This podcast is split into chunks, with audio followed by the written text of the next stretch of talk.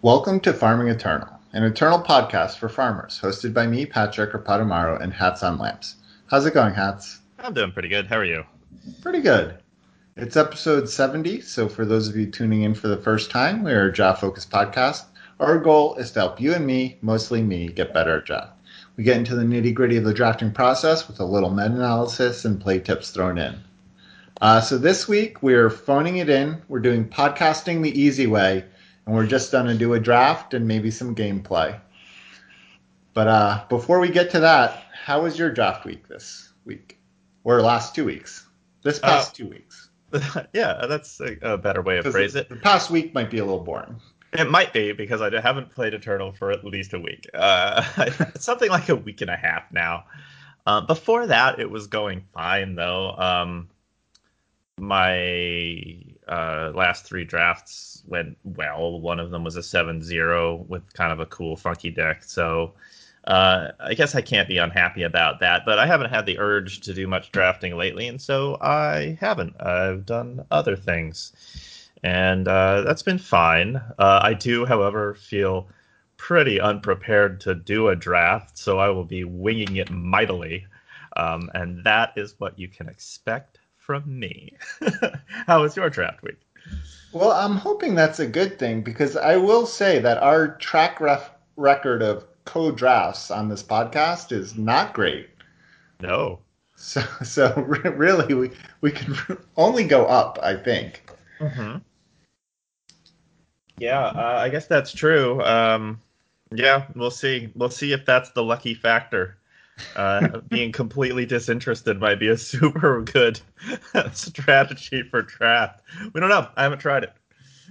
so, so uh, my draft week hasn't been too bad. I um, I think I've talked about this before, but I keep coming up up to the situation where every time I draft a time deck, I lose, and then every time I draft a fire deck, I win. But then people keep telling me that, or keep saying that this is like a very grindy format and stuff like that. But, and I wonder if that's maybe part of my problem is whenever I draft these like Combrei decks, they're just not big enough and so then when I draft fire decks, I can go under people and win games.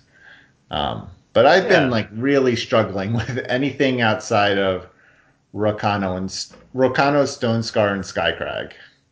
Do, do you ever draft Praxis? I found myself in Praxis a couple of times. What happens if you have both fire and time? I don't. I don't know. I, it's this is like Chuck Norris versus uh, The Rock, I I think.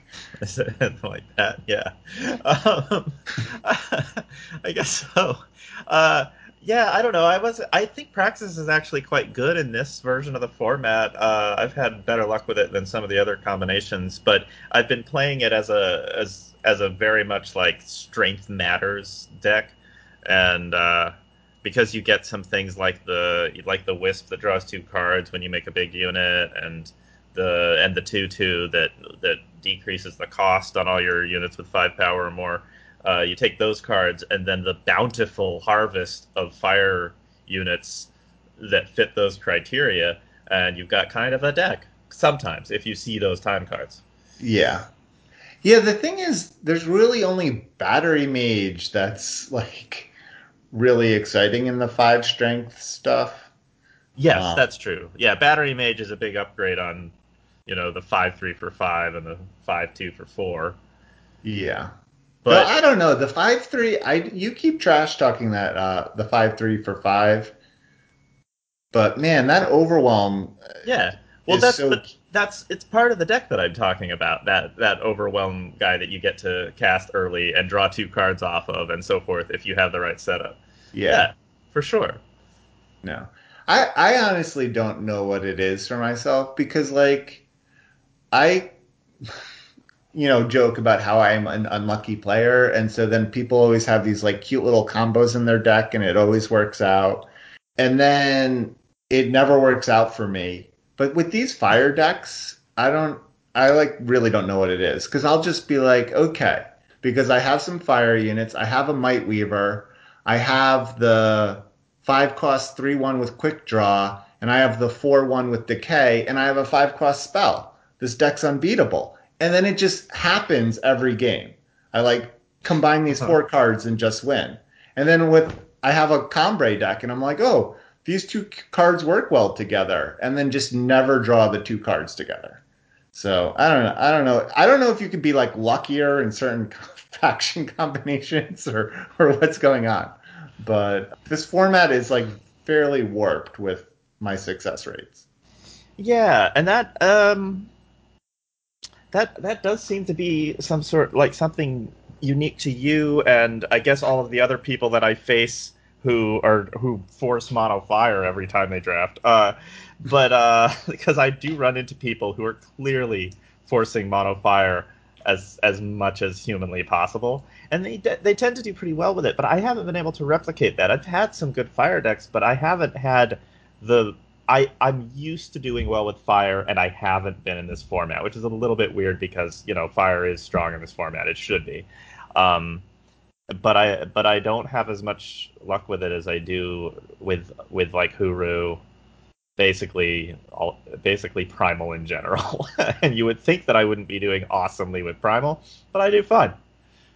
No, I mean Primal's been the big winner in this new format, but I I liked Primal did better for me in the previous format when it was bad, and now that it's good, I can't win a game with Primal. Well, I don't know. Who knows? Draft, draft is complicated. It's very complicated. But um, we'll we'll move on to announcements where we like to thank our patrons at patreon.com slash farming eternal, or which is where you could go to be to get on this list.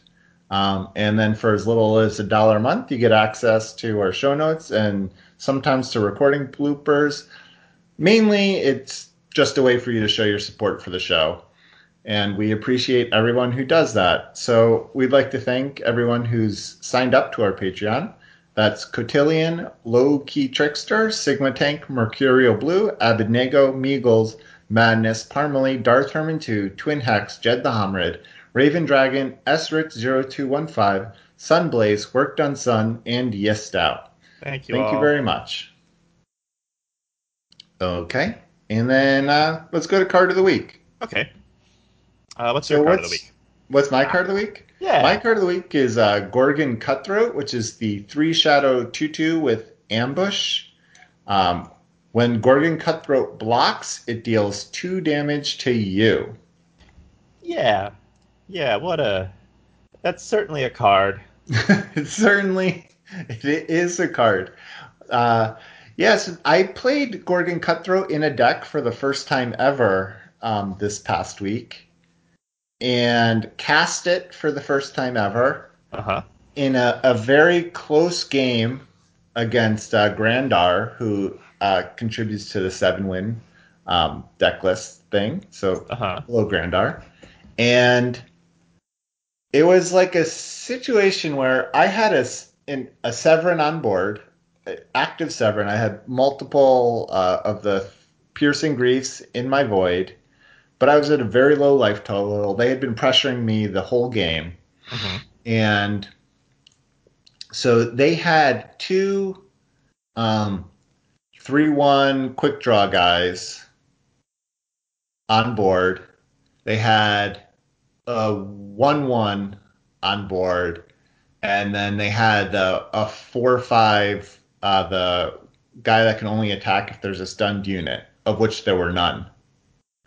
So I had a Severin on board, Gorgon Cutthroat in hand, and I was at seven life. Okay. Okay. So they played a symbol, making their quick draw guys, their 3 1 quick draw guys, into five ones. So they had two five ones and a 3 1 now.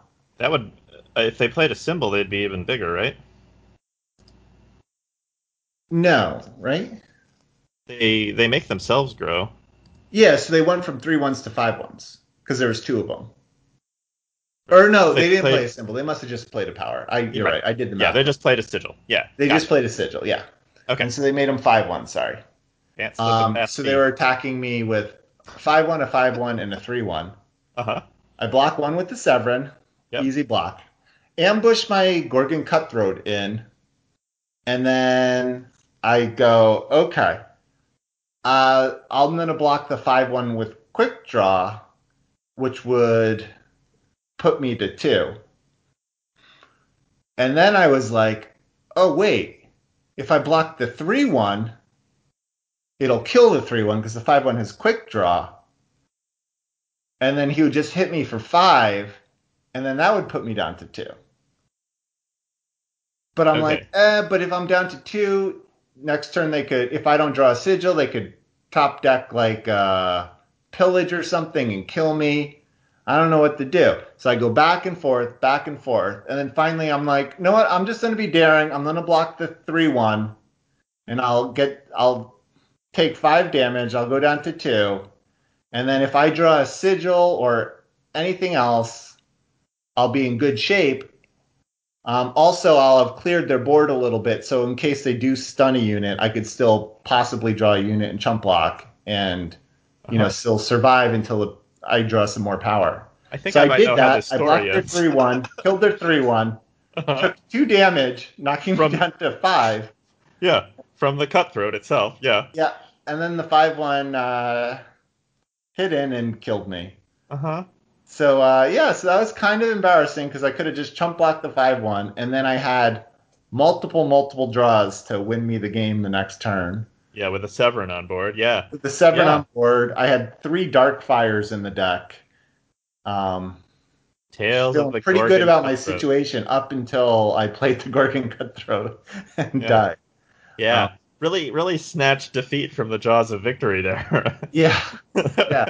But what was kind of interesting is like, um, on one hand, obviously the Gorgon Cutthroat killed me, but it didn't necessarily, it wouldn't necessarily have killed me if I had blocked the correct person.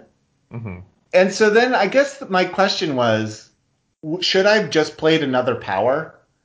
Do you know, like, is Gorgon Cutthroat so bad? Oh, instead of the cutthroat in the deck? Should- I don't know. should- It's I mean, yeah. I mean, if you've got Severin of the Dark on board, then playing a sigil is one of the best things you can do. So, uh, I don't know.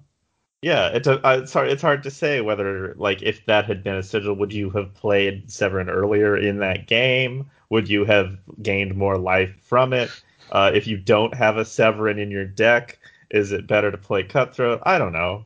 I've played Cutthroat before in my deck in this format because there are so few playable shadow cards, and I was playing it specifically because I needed more triggers for you know playing a, a spell or a, a playing a card on my opponent's turn, um, and so I played both the Gorgon Cutthroat and the one-two uh, Wisp uh, with Ambush Mhm. um, for one, and it was fine. They weren't good cards, but they were filling a need in that deck, and so that deck was a, a little bit of a train wreck, but it did okay considering how how off the rails it was, and uh, so yeah, I don't mind Cutthroat if you absolutely have to play it, but it's clearly a card that's designed not to be played more than Yes. any other card in the game.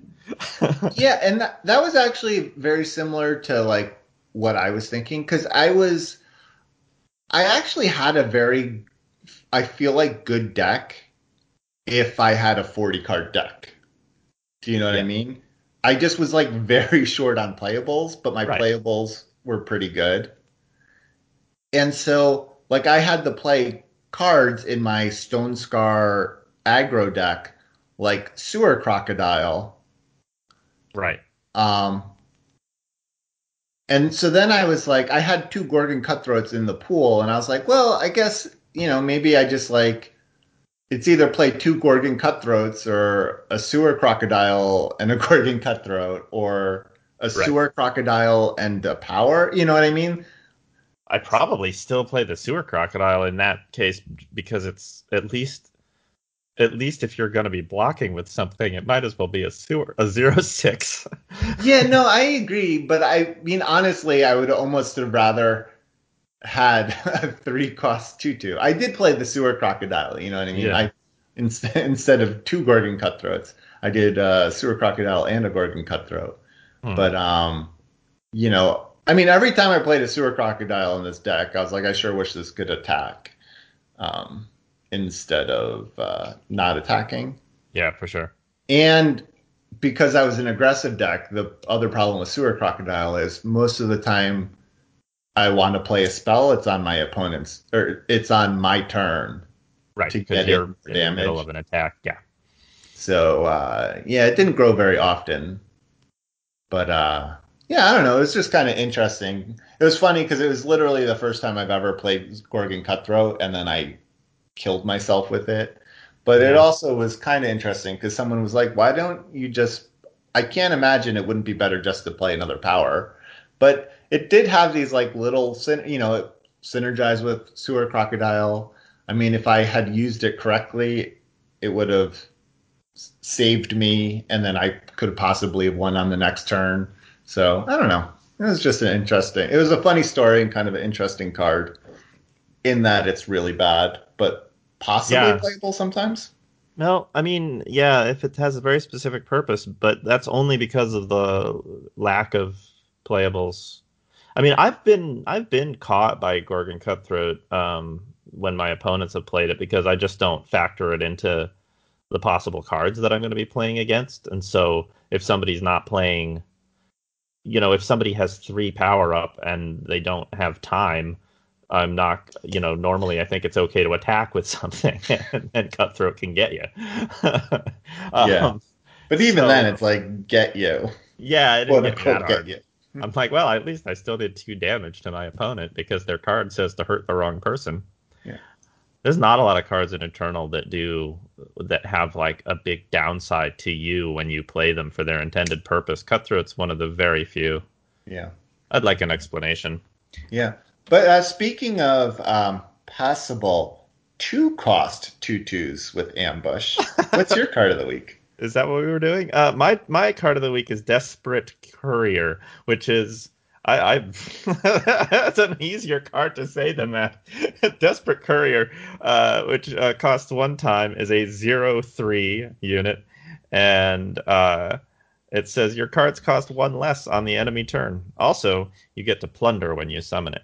Um, I like Desperate Courier. I'm always kind of hoping to have one in a deck that that wants to wants to block or is a little bit more controlling. It's obviously not great if uh, in an aggressive deck. Uh, anything with plunder is essentially playable, but not necessarily good. Um, but Courier, I think, is actively good because it does sometimes save you a power, uh, and it fits really well into um, into decks that want to be able to do things on their opponent's turn. It's harder to build those decks since the um, since the draft pack switches because there's fewer fast spells and ambush units. Like like Gorgon Cutthroat, I think is a boosted card, and the one two for one is a boosted card now. Uh, so those Isn't? count. Is Yeah. yeah yeah It is? yeah yeah it is. Yeah, well, then it's free. It's a zero cost Yeah, then one it's a- two. Exactly. It's free. That's pretty. It's still not good, even as a zero cost one two. Uh, but it exists, and those are your options uh, if you're trying to build the ambush deck now. Um, but you don't have to build the traditional Xenan ambush deck. So the seven zero uh, deck that I last played was uh, a, a Legion mainly. It was it was mostly time uh, with some with some primal cards and then essentially splashing shadow for such uh, for such cards as Spirit Weaver and Swear Vengeance. I was splashing for Swear Vengeance, really, is what I was doing. This is a good deck that I was playing, by the way. And uh, and Swear Vengeance, which is of course is the one shadow fast spell, give one of your units revenge. Um, is pretty good if it's if it costs zero and your opponent play is uh, attacking you not thinking that you have an effect like that. So is metal, pause for reflection, um, backlash. Some a lot of cards that are if you get a little discount on them suddenly become pretty pretty cool if you're uh, if they're if they're not at full cost. So that's kind of that was kind of part of the deck. Plus I had two blur haze worms, so there was a reason to reduce the cost on my on my fast spells and ambush units. It was a fun deck. I also was playing Amaran Camel, Camel, which is uh, Amaran Camel. Oh boy, can't say the names of cards today. Amar- Amaran Camel is one of my is one of my guilty pleasures in draft. That's the uh, that's the time primal zero three that gains you a life whenever you draw a card. Uh, it costs three, so it's really tiny for what you pay for it. Um, but I really like it in these controlling decks because it just kind of sits there alive. Usually, your opponent isn't going to uh, exhaust any resources to kill your zero three, and and then sometimes it gets you just out of range of lethal long enough for you to start taking over the game, and it's hilarious when that happens. I don't know if it's the right thing to do, but I enjoy doing it. I just the problem since it's a two color card. Yeah. I just am always surprised it doesn't cost two. Oh yeah. Oh, it should cost two, no question. It's not costed right. It gets me every time. Every time I'm like, oh, actually, maybe this would be a good deck for Ammar and Ammar and Camel, and then I'm like, wait, that costs three. Yeah, yeah, it really does. It costs three. It doesn't start gaining you life until the until turn four. it's a lot of investment for almost no board presence. Yeah, yeah, this was a 7-0 deck that was playing both Amaran Cam- Camel and Natural Order in the same deck. never, ne- you never played your Natural Order on your Camel, but uh, somehow it all worked out.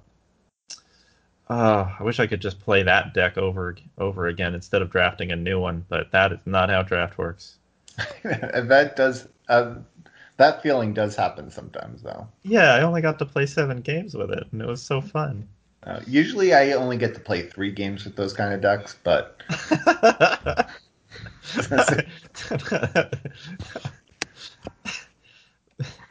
but uh, yeah, so okay, we'll um, move down, move on to our seven win run breakdown, which is yeah.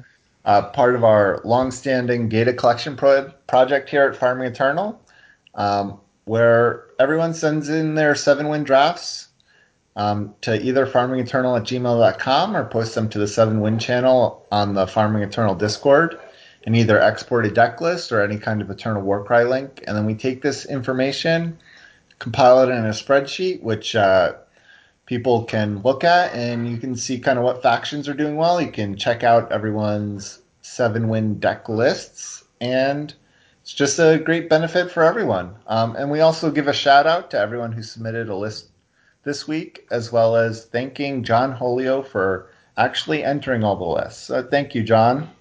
Um, so our new contributors this week are Mango Q, uh, Zias Jostrom 35, Abednego, Agent Dynamo, Alabazoo, Beard Broken, Celtic Guardian 7, Collector, Darth Herman 2, D Dubs, Dubes, Grandar, Hats on Lamps, Iplong No, J&D, Jed the Humrid, Loki Trickster, Mancio 1982, Meadow, Meagles, Mercurial Blue, Meavers, Out on a Limb, Patomaru, Shab, Shadow Mage 196, Saitar, Sleffer 13, SSJ 1997, Steve Irwin, Tempest Dragon King, Titus and Blossom, Twin Hex, and Vader.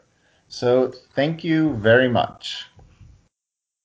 Um, yeah, and like I said, uh, at the top of the show. We are phoning this one in, so I don't really have anything to talk about. So I think we're gonna There's move no... straight on to the draft. Okay, let's do it. Okay, uh, hats. Can you open Eternal and share your screen with me? Oh, uh, maybe. Um, I don't have funds in my Eternal account to do a draft, though. Oh, really? Yeah. Yeah, I, I stopped because I stopped partly because I, I just sort of ran out of currency and I didn't feel like buying more. Mm-hmm. Mm-hmm. Uh, I mean, I can check. Let's see, fifty-five more coins, and then I would have it. Uh, is that like what? Is that like one, one? If I win a game of, I think if you win a game, you can do it. Okay, we want to do that. Shall I win a quick game of Expedition? I guess I have a throw a, like a weird like throne combo deck, but I don't know if I want to play that one. Because mm-hmm. I would need to have played within the last couple of days here. Uh, let's see. I think we need to actually get to time here. There we go. I really enjoy playing TJS Control. Uh, it's probably not the most fun deck to play against, but I, I like playing it. It's going to be two decks playing it though, so that's not great. Are we still recording this? This is awesome. yeah, we're recording. Wait. Is this all going in the episode? Just sort of listening to me sort of comment on my game that I'm playing. Yeah, I'm feeling good about your situation here. Yeah, it's not bad. I would just swirl and then get in for a million, but I think it's better to uh since I don't have lethal this turn to to wait till the next turn and then either Shenra speak. Well, no, I don't want to Shenra speaks because I still need to do one more damage. All right, so let's see if I actually got the right amount of gold to start a draft here. We got me, the promo. Get me my promo card right there. Get me my first win of the day. Get me my. It's only 45 gold, so no. Well, unfortunate. I'm still 10 short. okay, all right. One more game of Expedition. I guess. Uh, I don't know. Here, I'm going to play the combo deck. I'll play my Ordnance combo deck for Throne. It's there. The games will be shorter anyway. Uh, All right, we're in game two of our quest to get 55 gold.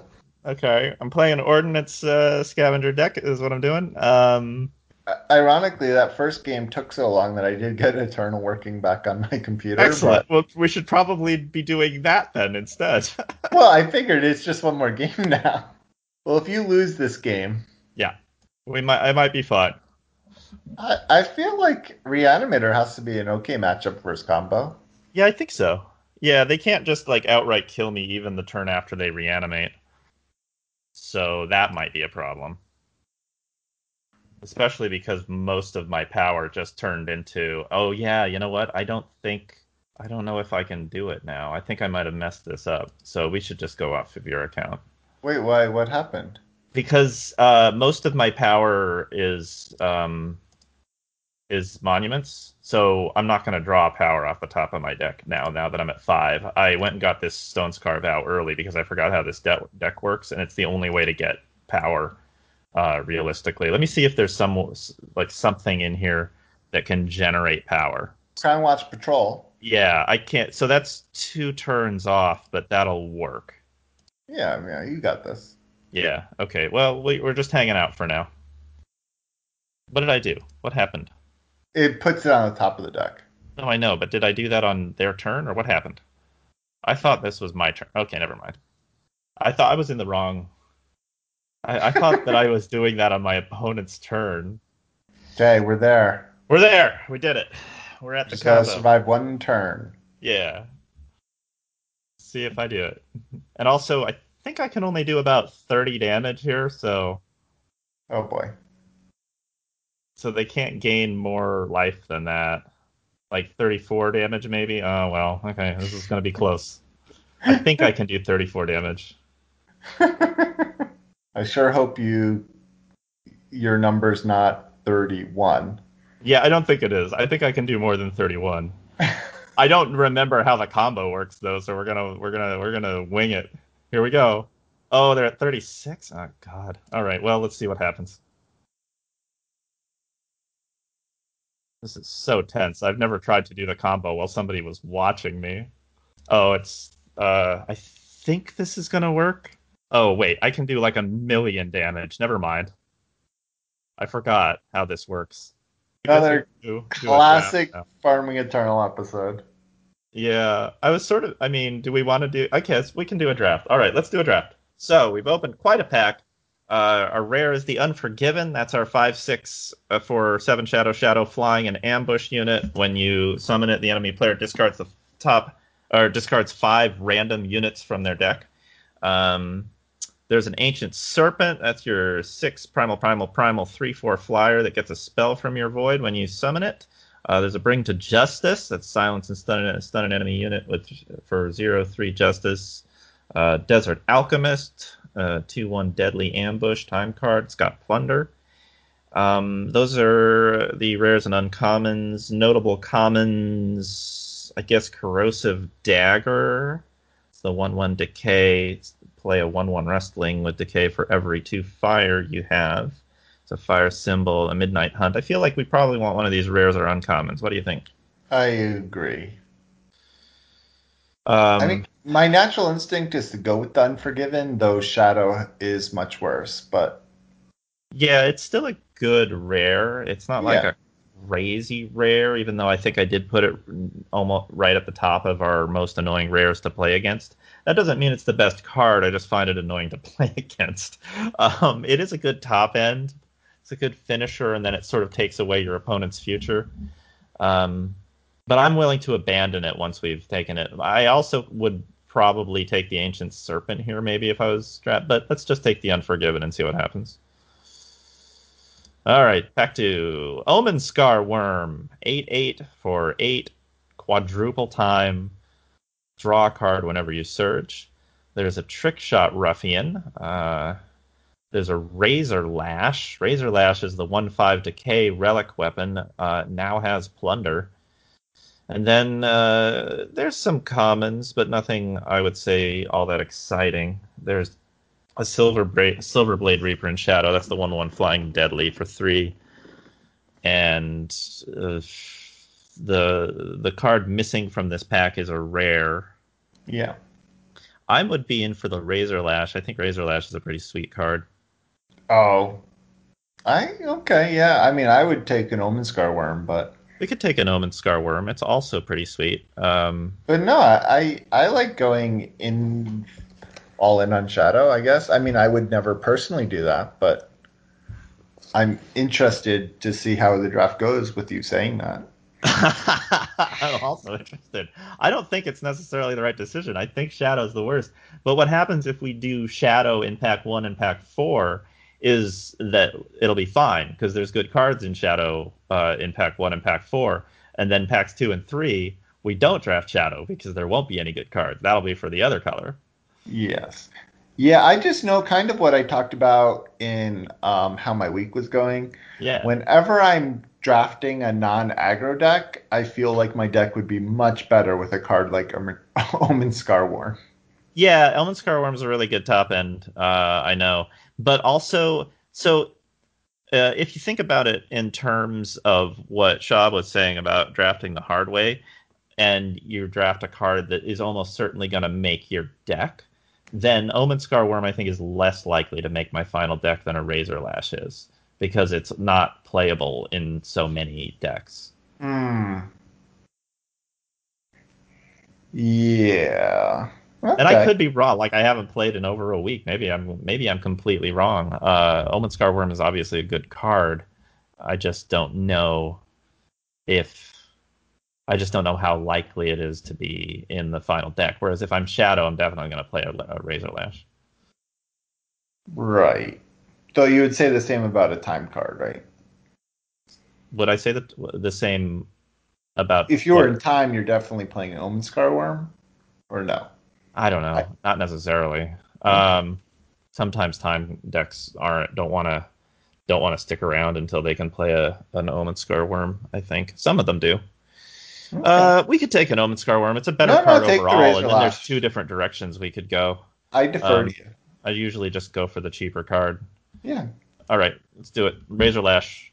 Uh, all right, so here um, we have a Desperate Courier, like we were talking about earlier. It's a nice little time card. There's a Moment of Triumph. That's uh, the four Firefire spell. Exhaust each enemy unit with four strength or less, and play a Justice Sigil from your deck if you have two Justice. Kind of a, a niche card if there ever was one. Um, and then commons, there's a Nightwatch Broadsword, so 4 3 relic weapon for 5. There's a Valiant Leap. Uh, there's Smogwing Tinker.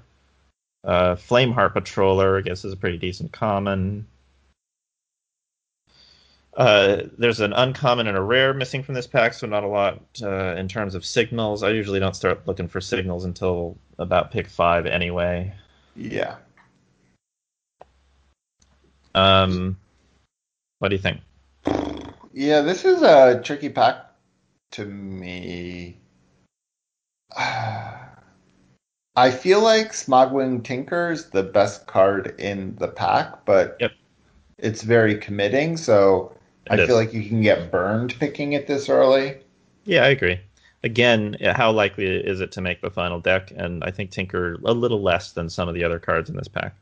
but it's Yeah. not a strong pack. But I actually think I would go for the Desperate Courier here.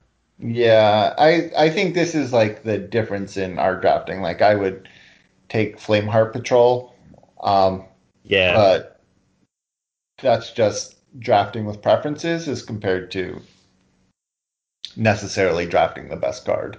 right. So Yeah. I could definitely see picking the Desperate Courier. All right, well, let's go for the Desperate Courier then. This would be And- a completely different draft if we'd uh, if you were steering it. Though honestly, maybe that's not true. I mean, I would have definitely taken the Desperate Courier if I had taken the Worms. Um, oh, for sure. Yeah. yeah. If you'd taken the Omen Scar Worm, yeah. Um, so here in this uh, fourth pack, uh, there's only one uncommon left. There's Unbreakable Tradition, double a unit's strength and health, and then gain time, time, or primal, primal for five justice, justice. If that made any sense, it's a it's a spell. Um, there's a primal symbol. There's another Flameheart Patroller. There's another Silver Blade Reaper. That's your one-one flying deadly for three. Uh, this in general, there's some pretty good commons here. It's an Eager Deputy. That's the zero one plunder guy for fire that gets bigger. There's a Dark Fire, uh, Sand Tornado Caravan Guard. Um, so here, This is this is the kind of pack that screws me in every draft I do yeah, because I think Caravan Guard is or beside I mean I guess I'm I don't know people like Unbreakable Tradition but like for me Caravan Guard is the best card in the pack and I'm like oh that must mean Justice is open and it never means Justice is open yeah. People different people value Caravan Guard a little differently uh, depending on who they are. So sometimes it's not something that people want to pick it up pick up that early. Uh, because there's a common missing here, it's starting to seem like a signal, and so because there's three playable fire cards, I'm starting to think that maybe it would be better to move into fire starting now. Like I could have done it last turn, but I didn't feel as strongly about it. yeah Uh, in which case, I guess it would be the Flameheart Patroller. yeah Uh, but there are also two good Justice cards in this pack. It's not just Caravan Guard. Unbreakable Tradition's also a decent card. So, um, it's either way. But I think I'm more inclined to take Fire because we've been seeing a trickle of Fire cards the for the last few packs. So I think I would take the. I don't. I don't know. I don't. I, Patroller doesn't go with any of the cards we've taken so far, but also we're only four picks in, so maybe um, so the the real you know the real deck can start anytime. Yeah. No, I, I can see that. Uh, I mean, I think that's where I would lean just because I've been so burned by caravan cards. Sure. Um, but Well, uh, I don't think there's any reason to worry un- until um, this next pack. That's when we're going to start trying to trying to find the open faction. So I'm going to take the Flameheart Patroller here. I think. all right. All right, so this pack has a Jotun Ice Slinger. That's a big old uh, primal shadow finisher, the 6 6 that does damage to an enemy unit equal to your shadow influence, and you gain health. I think that's a pretty committing card, uh, even with a couple of good shadow cards, because we're not seeing a lot of other good shadow cards here. So I'm ready to give up on the shadow, even with a big, even with a good rare. Or Uh, th- primal cards, really. Yeah, not really any other primal cards. So there's also a Justice Etching. So there's a Combray Vow. Um, there's a Forget, a Torrent of Filth, Beseech the Throne, always a safe pick, Eager Deputy, and Red Mask Warrior. I would say we're still seeing a trickle of good fire commons, so it's good to move in on fire here. Yeah, Um, I, I like that. So do you prefer Red Mask Warrior or Eager Deputy more? I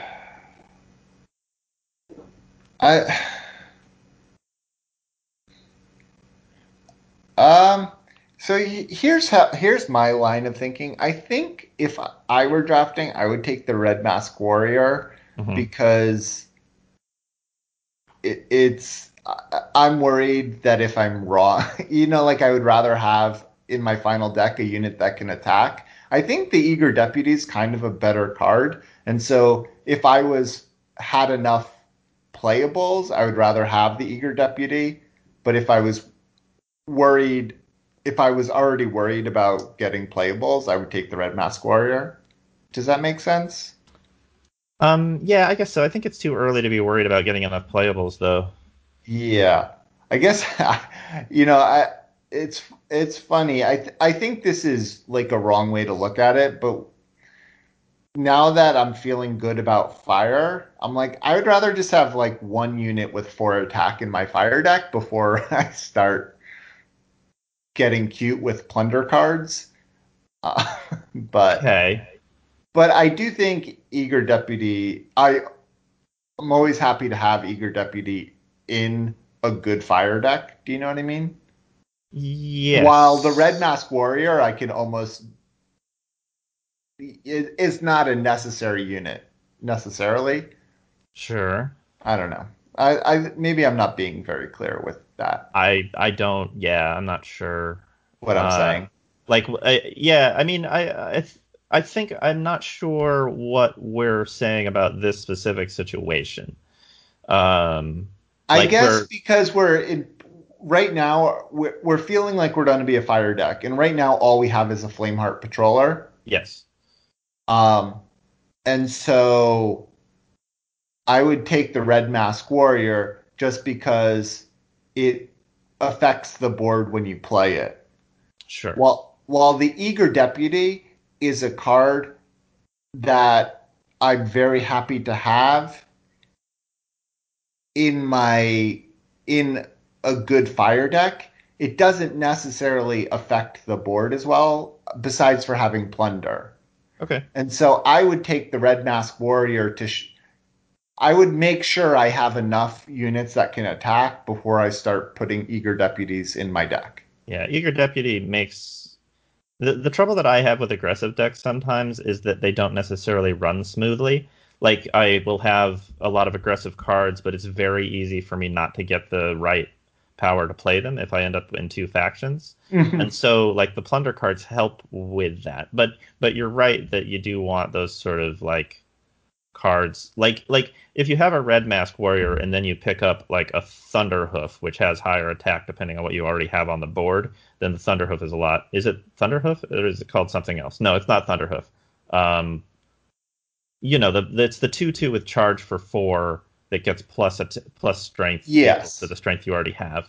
And like Red Mask Warrior is a good card to play right before that. You know, it also fuels the rest of your deck. Plus, you can do silly things with big spells like gain a lot of fire influence, and that that that juices up your corrosive daggers and uh, your like big fire influence spells if you happen to have those. So I, I would say red, sure, Red Mask Warrior. Let's take a Red Mask Warrior. Okay. Whew, okay, that's pick five. We did it. All right. Uh, next uh, has no no fire at all. Um, uh, we have a Boulder Gate Guard. That's our zero three plunder flyer. Uh, that gets plus two strength with a stun unit. There's another Beseech the Throne. Uh, Monk Innovator, Shatter, Solemn Clergy, Valley Clan Sage, and Caravan Guard. This feels late for a Cal- Caravan Guard to me. Um, it doesn't really go with this whole attacking thing very well. It does not, but I do think you need to take it. I mean, we've only taken two fire cards, so I That's mean, true. it does go well with ambushing, making it to seven and ambushing of an Yeah, yeah. If we go that route, then it definitely is good, and I think it's stronger than the other cards here. I guess I could. There's a point at which I would start considering the beseech, but I think I take Caravan Guard above above that. So yeah, take Yeah. a Caravan Guard. All right, this pack is there's a Dune Diver. That's your one six for three time time that can gain Warcry or Unblockable if you get enough Justice or Shadow, respectively. There's an Auric Official. That's a pretty good common in Justice. Uh, it's your one one for four, but with imbue and uh, gets plus one plus one every time you surge. There's also a Grizzly Contest, uh, the Revenge Shadow spell. Sacrifice a unit to kill an enemy unit, and a Roland's Enforcer, the 1 5 ambush that grows when you play other cards on your opponent's turn. Um, uh, interesting. These are reasonable shadow cards. Uh, it's not looking like a deck that can really play a Grizzly Contest so far. Yes. And Roland's Enforcer is a risky card since there's not very many cards that go with it anymore. There used to be, and now there's not. yeah. I I agree. Yeah, this is tricky. I do think Grizzly Contest is probably the best card in the pack. But Probably, yeah. I do like picking up an Auric official after I have a Caravan Guard, though. That's one one way to use that huge body, even if you can't attack with it. yes, yeah, I, I like And that. it's good with Flameheart Patroller as well, because it captures that, you know, the Flameheart Patroller's stats after it uh, grows to a three Right. or whatever. So I think I'm gonna I'm gonna say Auric official is probably good here. All right, pick that up. Uh, just as a reminder, we now have Desperate Courier, Flameheart Patroller, Caravan Guard, Res- Red Mask Warrior, Auric Official, The Unforgiven, and Razor Lash. In this pack, there's only commons left. There's a Shifting Illusion. That's the 1-1 flying uh, plunder guy in, in Primal. There's an Armed and Dangerous. That's the huge uh, weapons spell on in Fire. Another Boulder Gate Guard, a Valley Clan Sage. That's the 0-5 that draws cards if they're spells. And then a Brightling. That's the 1-3 for 4 time flying and decay. Uh, nothing exciting here, right? yeah, I just think you take the Boulder Gate Guard. Yeah, Boulder Gate Guard's uh, fine. Boulder Gate Guard is obviously better in Hooru, but you know we have an Auric official to stun to do that stun, so Exactly. that's fine. Uh, and now in this pack, there's a natural order, so we're seeing a lot of primal over the last couple of packs, aren't we? Yeah. Um, and there's a torrent of filth. There's that's the decay, lifesteal, revenge, deal one damage to an enemy fast spell for four. Uh, Valiant leap, and a towering arachnid. Um, what do you think here? I kind of I'm kind of leaning towards the Valiant leap. That's what I would take, but but Like, I never played Torrent of Filth, and I don't really like the Arachnid either, so I would just take Valiant Leap. Yeah, natural order would be okay with this deck, but I think Valiant Leap, if we ended up Hooru, it would be one of the best cards in the deck. So, all right, we'll take a Valiant Leap here. Uh, it, this the signals are all over the place as they always are. Yeah, this Um, is this is a, a pretty bad draft as in regards to that. Yeah, but this is what I experience every single time I draft, so I'm not really like that kind. of like I never see consistent signals in the first pack at all. Yeah.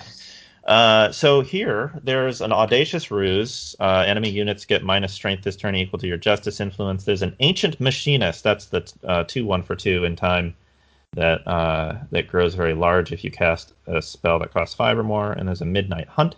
Given give a unit quick draw and strength this turn equal to your shadow influence. That would be pretty good if we were in shadow. I haven't seen enough shadow to think that we're really in shadow though.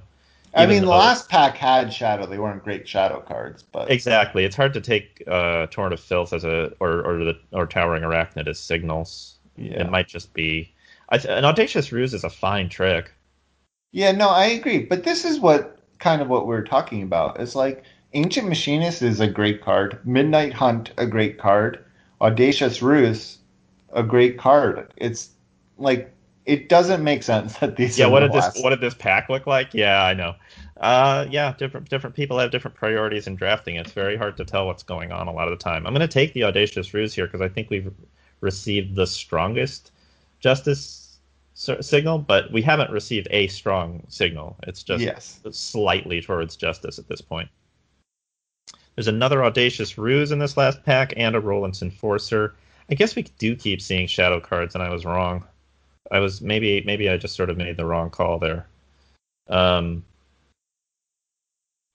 I I mean I don't want to commit to I like I'm not going to play more than one audacious ruse in most decks. It's a good card, but it sort of has diminishing returns. Yeah. Um, but I'm not sure that I want to play. A roll I guess it's possible that I could. Let's see. What do we have that actually activates Roland's Enforcer at this point? We have Audacious Ruse and the Unforgiven, and that's it. So yeah, though I mean, there's a lot of things like even like a finest hour or whatever. You know. Yeah. All right, let's take the Enforcer for now, just because I don't want to load up on Audacious Ruses. We, we, we might get other tricks, and then maybe that's going to pay off because we do have good shadow cards. Uh, yeah, in the right. Unforgiven and Razor Lash. Yeah. Yeah, we do. So then we pick up a Brightling last. Now we're in pack two. And our rare We're- is momentum build. Oh, we should go over what we have, I guess. Um, so we have a Boulder Gate Guard, a Desperate Courier, uh, Flame. You know what? I'm going to do this by color. Uh, Yes. In Justice, we have Boulder Gate Guard, Caravan Guard, uh, Official, Auric Official, and Audacious Ruse. In Time, we have a Desperate Courier and a Brightling. In Fire, we have a Flameheart Patroller and Red Mask Warrior. Uh, and in Shadow, we have Roland's Enforcer, The Unforgiven, and Razor Lash. And our lone primal card right now is a Valiant Leap. Yeah, which did not show up despite our expectations. No, it did not. Um, we took it- a lot of nor did chances, and I- none of them paid off. yeah, I think. Yeah, it feels like Primal didn't really show up late, or fi- and Fire didn't show up late. I'm feeling like we're not in Fire, definitely. Yeah, no, fire the fire gambit really didn't pay off, and uh, we we didn't really see much time after after we picked up the desperate courier. Yeah, nothing really good. There We was like a forget here and there, and Right. Yeah. Yeah, nothing that indicates it, it was really open. Uh, really, the only thing that seemed open near the end there was Shadow and to some degree Justice. So I think we're okay. Uh, in this pack, the rare is a momentum builder. It's a 0-10 for four that can be played in any faction. It has Reckless, uh, so and then whenever it attacks, it gets plus three minus one. So that's a card that uh, is one of my favorite cards. We don't have any way of getting it to make that first attack. It has to get rolling first. Um, but it's still a 0-10 for four. It's just an absolutely massive blocker that I would have a hard time passing up. yeah, I think it's it's good, and I think it would be good in our deck. First off, because we have no idea what factions we are, Yeah. but we're probably time or probably justice. Sorry, and that's the best faction to potentially boost it. Yeah, so. there's ways to do it if you're in Justice for sure. So yeah, let's just take the momentum builder. There's also a petition. There's a seed of mystery, territorial elf. Those are the uncommons. None of the commons are exciting, I would say. Um, so so let's let's just pick off one of my favorite cards in Eternal Draft. Period. Momentum builder. Uh, and here, the rare is obliterate, uh, which is a very good rare. Um, that's a it does it's a it's a five fire fire spell that does six damage to a unit or player, and it has overwhelm. Um, hmm. So that's good. Uh, there's an uncommon which is feeding time. Trans uh, that's one of the better spells too. It's uh, primal and shadow, but you get to transform any unit into a pig and then kill it. Uh, I think we can skip over inner might, and then there's a bunch of commons. Nothing exciting in shadow because there's nothing in shadow in the eternal in the impacts two and three. Period. nothing exciting in justice. Nothing exciting in justice. Um, Some- Good time cards. some reasonable time cards. There's a turn back time and a medal. Both of those are decent. Um, Yeah. I'd be This more. is- Oh. Yeah, this is the time in draft where I just get angry. We're having a great time though.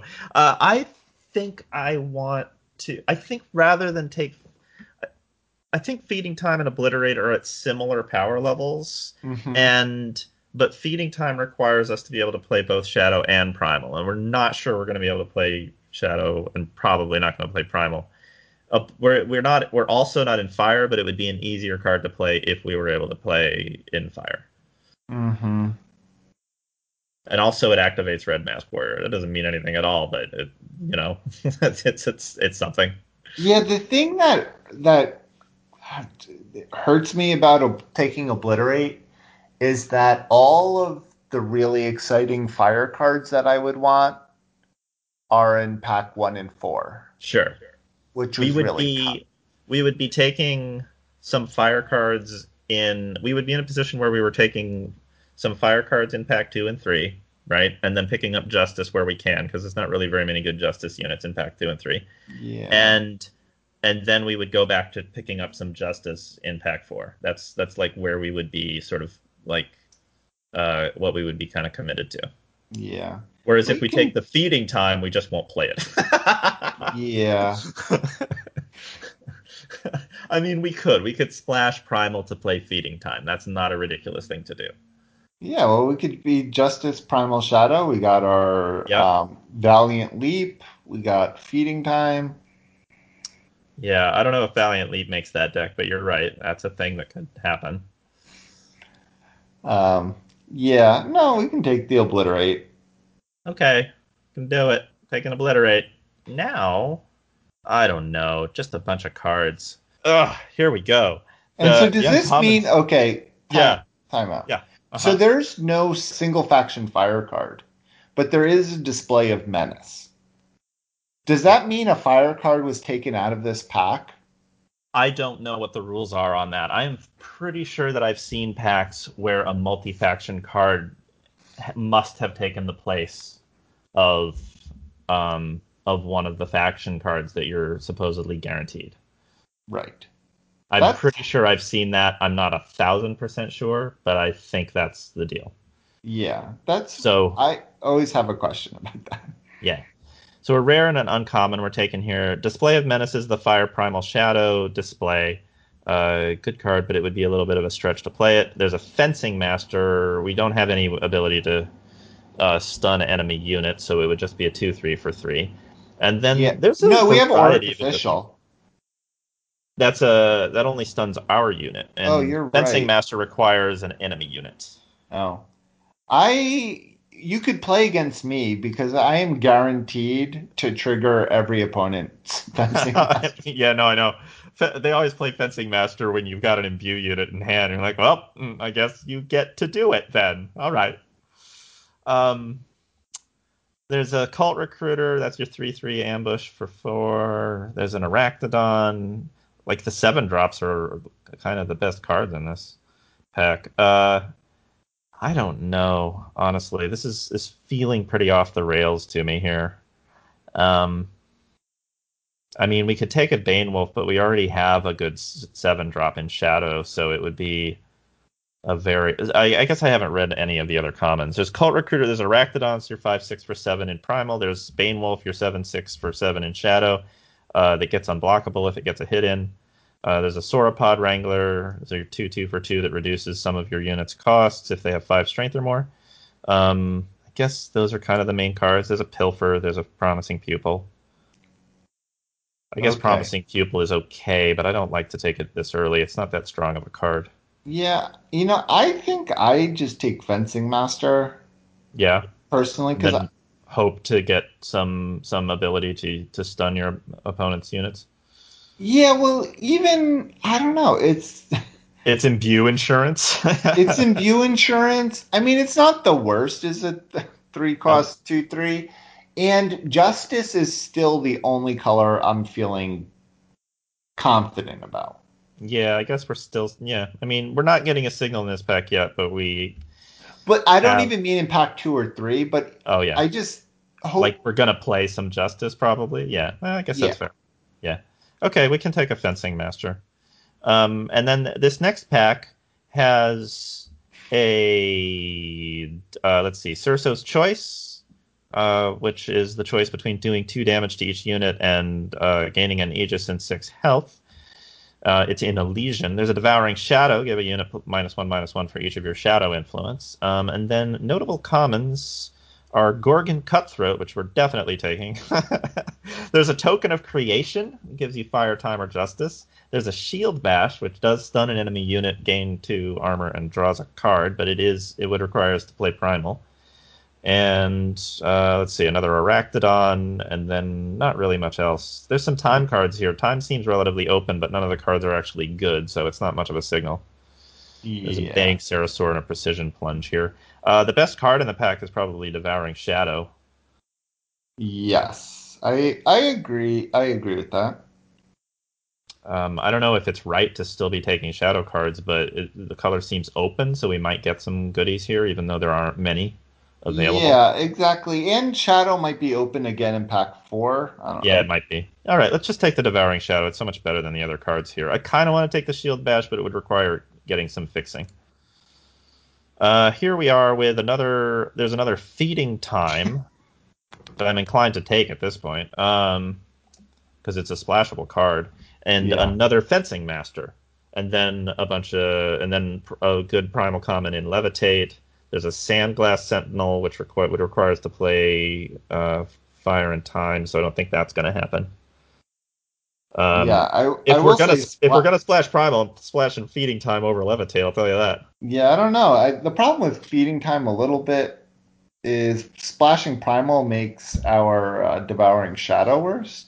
That's true. It does. But yeah, I don't know if we really need two fencing masters either. No, we don't know if the first one's even going to be able to ever activate. So I think I'm going to just take the feeding time here. I don't know. There's not Yeah. really much else here. It's either Okay. fencing master or feeding time, and uh, I think the second fencing master isn't exciting. So maybe we don't get to play feeding time, but if we can, it'll be good. Here's another pack. it, is, it has an illicit armament. Give your relic weapon plus four plus two. I don't think we have. Oh, we have uh, Razor Lash. Uh, it would be good on Razor Lash, but we don't have anything else to play it with. Uh, there's a Pit Fighter, it's a six three for five fire.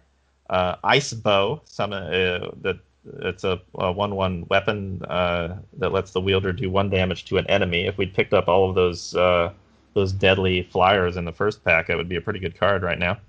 There's a Swear Vengeance, which I'm okay with. I like Swear Vengeance. That's a fast spell that gives one of your units revenge. It's not great, but it's a card.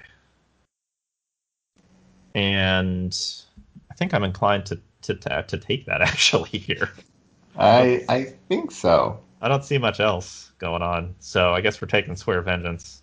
If we had another shadow card, then maybe I would want to take the uh, um, uh, sorry, another another relic weapon. Maybe I would take the the thing that enhances them, but that we just don't have that right now.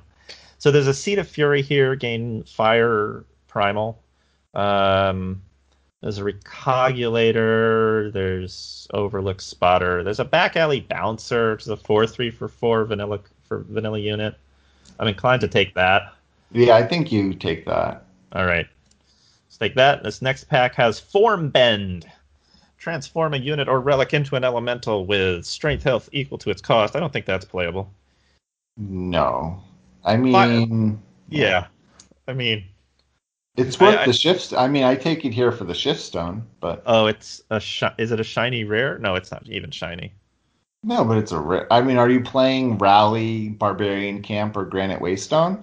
Well, the rally is shiny, so I'm actually would rather have that than the non-shiny rare Okay, okay. because that adds a card to my collection. See, I only have three of them, whereas Yeah, true. Bend I have four of. So I'm gonna I'll take the rally here. The other commons are Pause for Reflection, Barbarian Camp, and Granite Waystone, and I don't still don't think we're gonna go into fire for any of that stuff. So. Uh, so this pack has oh maybe fire is open this direction. I don't know. No, fire's open in this direction. I that I think. Yeah. But But it's just not, sort of not I take Shield Bash here. Okay, There's so there's Gale a Shield Bash, a Rampage, an Arachnodon, and a Gale Prowler. Yeah. You think Shield Bash? Yeah, Shield Bash. Okay. Yeah, it activates our Fencing Master. It activates Boulder Gate Guard. Uh, we might be we're we're gonna have to look hard for fixing to get Primal into this deck, but yeah, Shield Bash is fine. Uh, and then this pack has a Centaur Outrider, a Shield Bash, and a Toctic, which is a one-one with Revenge for one. I guess it's another Shield Bash. Let's do it. I sure wish we had that second Fencing master. Yeah, now I do. Yeah, for sure. But yeah, okay. I mean, you could take Toctic thinking we might get some of those. We Uh, like sacrifice it. All right, we'll take a shield bash. Not sure what's going on here. Okay, so there's a sun sandglass sentinel and a succumb. Uh, succumb says the enemy player sacrifices an uncursed unit of their choice, then discards cards from the top of their deck equal to its power. I'm gonna take the succumb, but we're probably not gonna be able to play it. And then a recogulator. I guess fire is super open from this direction, right? And then we opened a grid fire rare, so that's frustrating. We opened general as It's a frustrating thing, right? That's fun. Yeah, no, I, I That's- agree. Yeah. I mean, we keep opening good fire rares, and then fire is open from this direction. Maybe we should just be playing fire now. I don't know. It's weird. I don't know. We're, we're in a lot of different colors right now. I know that. So currently, we. I oh man. Now I wish I'd taken a bunch of those mediocre fire cards last turn, last uh, pack. Except it would have, would have just been a bunch of four and five drops. That's all you want is fire. That's great. I guess so. But Um, see, that's the problem, I guess. I mean, that's why I was kind of down on the ob- obliterate, is because those four and five drop fire cards are great if it's also open in pack four and you can like get the payoffs. Right, the cheaper cards, the cheaper attackers. Yeah, but also even the five attack matters stuff. You know what I mean? Oh, sure. Like, yeah, yeah, yeah. then you can get like a dark fire, you can get a might weaver or, or something like that. The problem is if you have all of these clunky fire units and then only justice is open in pack four, you're not really doing anything with them. Right. I don't know. Okay, so General Izalio is a 6-4 for 6 fire fire. He has quick draw, and your other units have plus 2 strength. Um, That's really good. Unfortunately, we don't really have any units. no, it, I mean, we sort of. I mean, it activates our momentum builder. That's fun. Uh, I kind of want to just take him. Uh, there are other cards here, but nothing exciting. Like the uncommons are Territorial Elf, Twilight Raptor, Silver Short Sword. Yeah, Twilight Raptor's not bad, probably. No, it's not bad. It would be tough. It would be a little tough to play early, um, unless we really wanted to go hard into uh, Feln, which I don't think we would do. Yeah, no, I mean, okay, let's do general. Okay, we're taking General Izalio, um, and then this pack has a Blood Wolf as its rare. That's a three-three for three Shadow Shadow with Life Steal. Blood Wolf can't block. Um, when you summon it, you can swap another unit's attack and health, and it has corrupted two, so it can use that ability again. Uh, I actually like that. It's a pretty good rare. Um, It's okay there. I think it's okay. I mean, the, obviously it can't block, but it is it's it's a good card to race with because it's got lifesteal, and Mhm. sometimes you can cripple an opponent's unit. There's there's also uh, a touch of battle if we wanted to go into time. Uh, there's a t- kindling carver. Uh, in the commons, there's a trail maker, and that's kind of it. There's a Gravewatch Ancestor. We would Yeah, take I- Trail Maker over Gravewatch Ancestor in a heartbeat, though. Yeah, I think you did take Blood Wolf. Yeah, Blood Wolf, and we're looking at something kind of Stone Scarry now. Um, here there's an Igin's Choice, kill an atta- which is a fast spell that kills an attachment on an enemy or creates and draws a plus four plus four mithril armor. Uh, there is a Ruin Crawler Yeti, which is the two two for three fire summon kill an enemy attachment, and when it hits the enemy player, it gets plus one strength. Um, and then other cards are there's a Premonition Wisp, that's an uncommon that we can't possibly activate with this deck.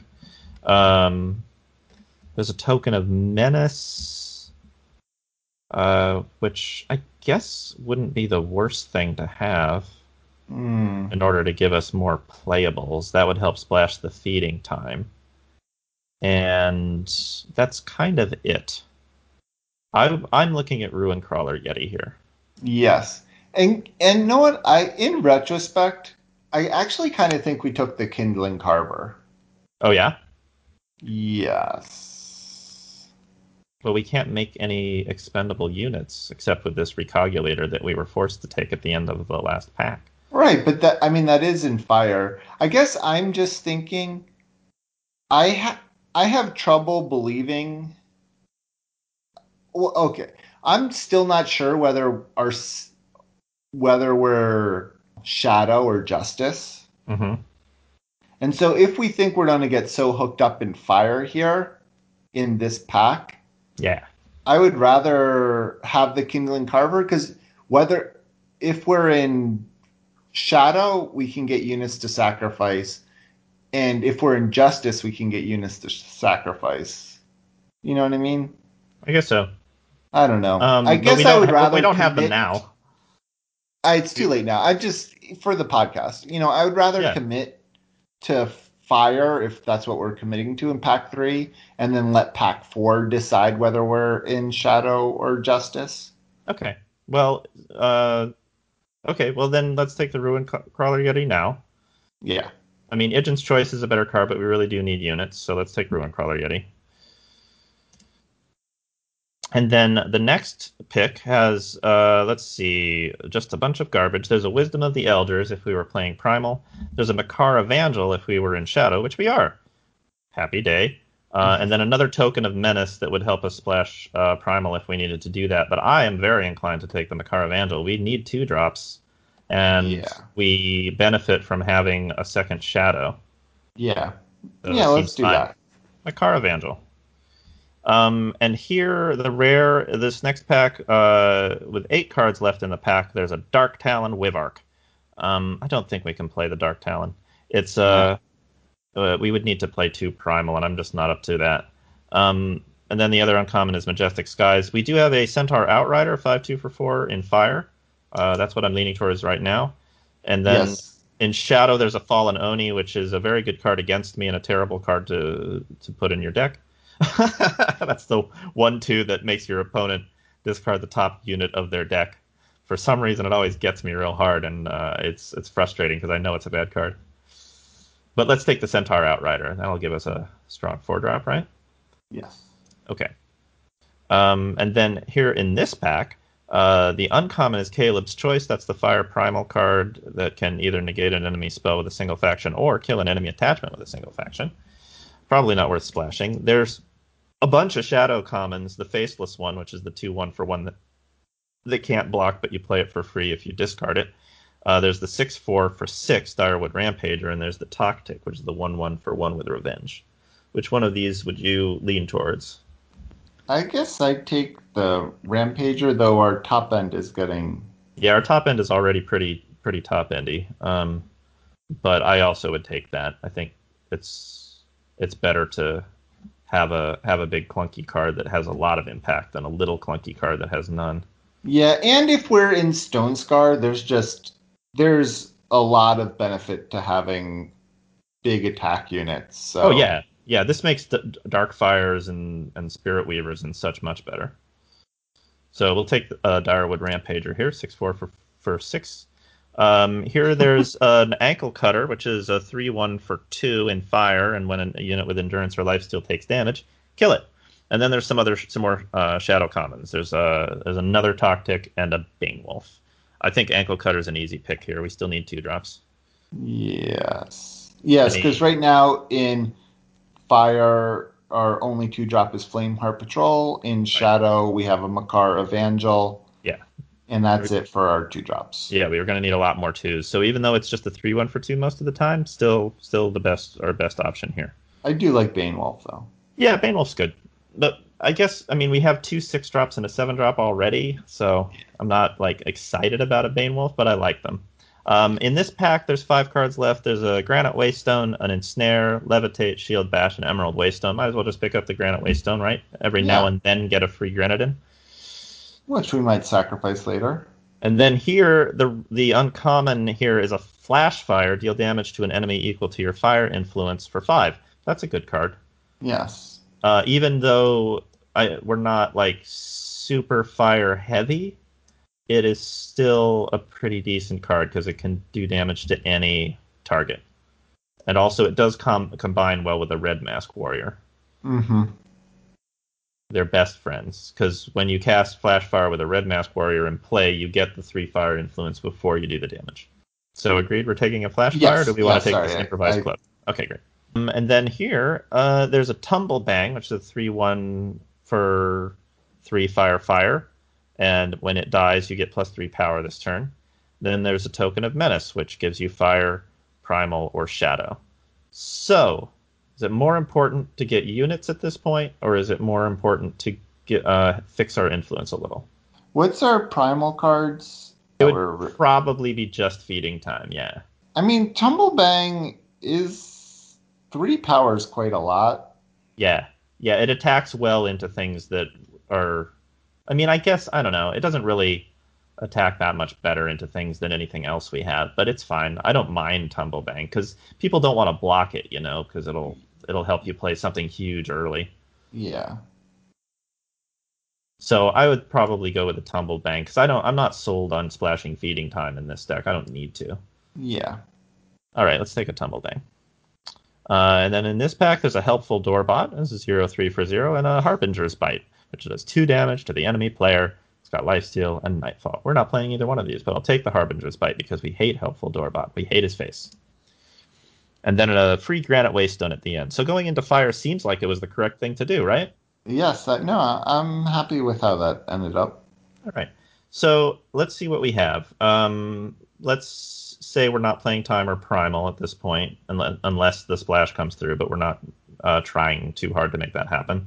But in fire, we have an ankle cutter, a flame heart patroller, uh, red mask warrior, ruin crawler yeti, tumblebang, centaur outrider, recogulator, uh, general Izalio. Uh, we have a rally, a flash fire, an obliterate, and two granite waystones. In shadow, we have the Makar Evangel, Bloodwolf, uh, back alley bouncer, Roland's enforcer, Direwood rampager, the Unforgiven, Razor Lash, uh, Swear Vengeance, a Devouring Shadow, a Succumb, I guess, um, and then then we have the Justice cards that we picked up in the first pack, and we still haven't picked up anything else. So, um, this pack has a rare, which is Shadowlands Wanderer. That's the three five for six in time. Um, it has ambush and it's cheaper if you have shadow influence. I don't think we can play it. Uh, there's a camouflaged musket, which if we were playing Justice would be a consideration, but I'm not sure we're playing Justice. Then there's a Primal Etchings and a Hooru Vow. Uh, Fire Commons are Red Mask Warrior and Slag Fury Berserker. Shadow Commons are Roland's Enforcer False Demise, which draws a unit from your void for five and it has Revenge. Um, or rather, the spell has Revenge, not the unit. And a Mandrake Shambler. Uh, so, what are you thinking here? I guess I just I don't know. I I would go with Red Mask Warrior, but I don't know if that's like recency bias since we've been picking up so many fire cards recently. I think after picking up the Flash Fire, I like the Red Mask Warrior a lot more because it okay. really is pretty amazing with Flash Fire. Yeah. So that's that's what I would lean towards here. Yeah, I like it. Yeah, we end, we we've got a lot of three drops that only have one toughness, which is vulnerable to a few things, but um, it's okay. They block well if they have to block. Um, and then here in in this in this next pack, we have a Wandering Beholder, a card that no one has ever played in draft because it requires Rainbow Influence. Um, and then there's a Bring to Justice, a Stonescar Vow, which we would certainly play, uh, some time cards, and a Torrent of Filth and a Corrosive Dagger. How many spells do we have that activate Red Mask Warriors? Just two right now? Okay. I was just looking, trying to figure out how good Corrosive Dagger is for us. Yeah. And since our only units are Red Mask Warriors, the decay isn't that exciting. It is not. Um, I still kind of think we need to we take it Unless you're thinking of the Stone Scar vow. I was kind of thinking of the vow, but uh, just because I don't like dagger doesn't play very well with our two. But it, you know what? You know what it does is it activates momentum builder, and we have precious few ways of doing that right now. Yes, that's true. I think it's probably dagger. Even a bad dagger is still okay. Yeah, I agree. And decay on a momentum builder is great. Oh yeah, yeah, I mean, corrosive dagger on momentum builder is a game-winning combo. So let's let's uh, go ahead and pick up a dagger here. Uh, now there's some commons, some of which are very attractive to us. Uh, let's stick to our our Stonescar colors. I think we'll be able to put together a deck with yes. that, right? Um, so there's armed and dangerous. There's dark fire, corrosive dagger, another red mask warrior, and slag fury berserker. So this is dark fire, right?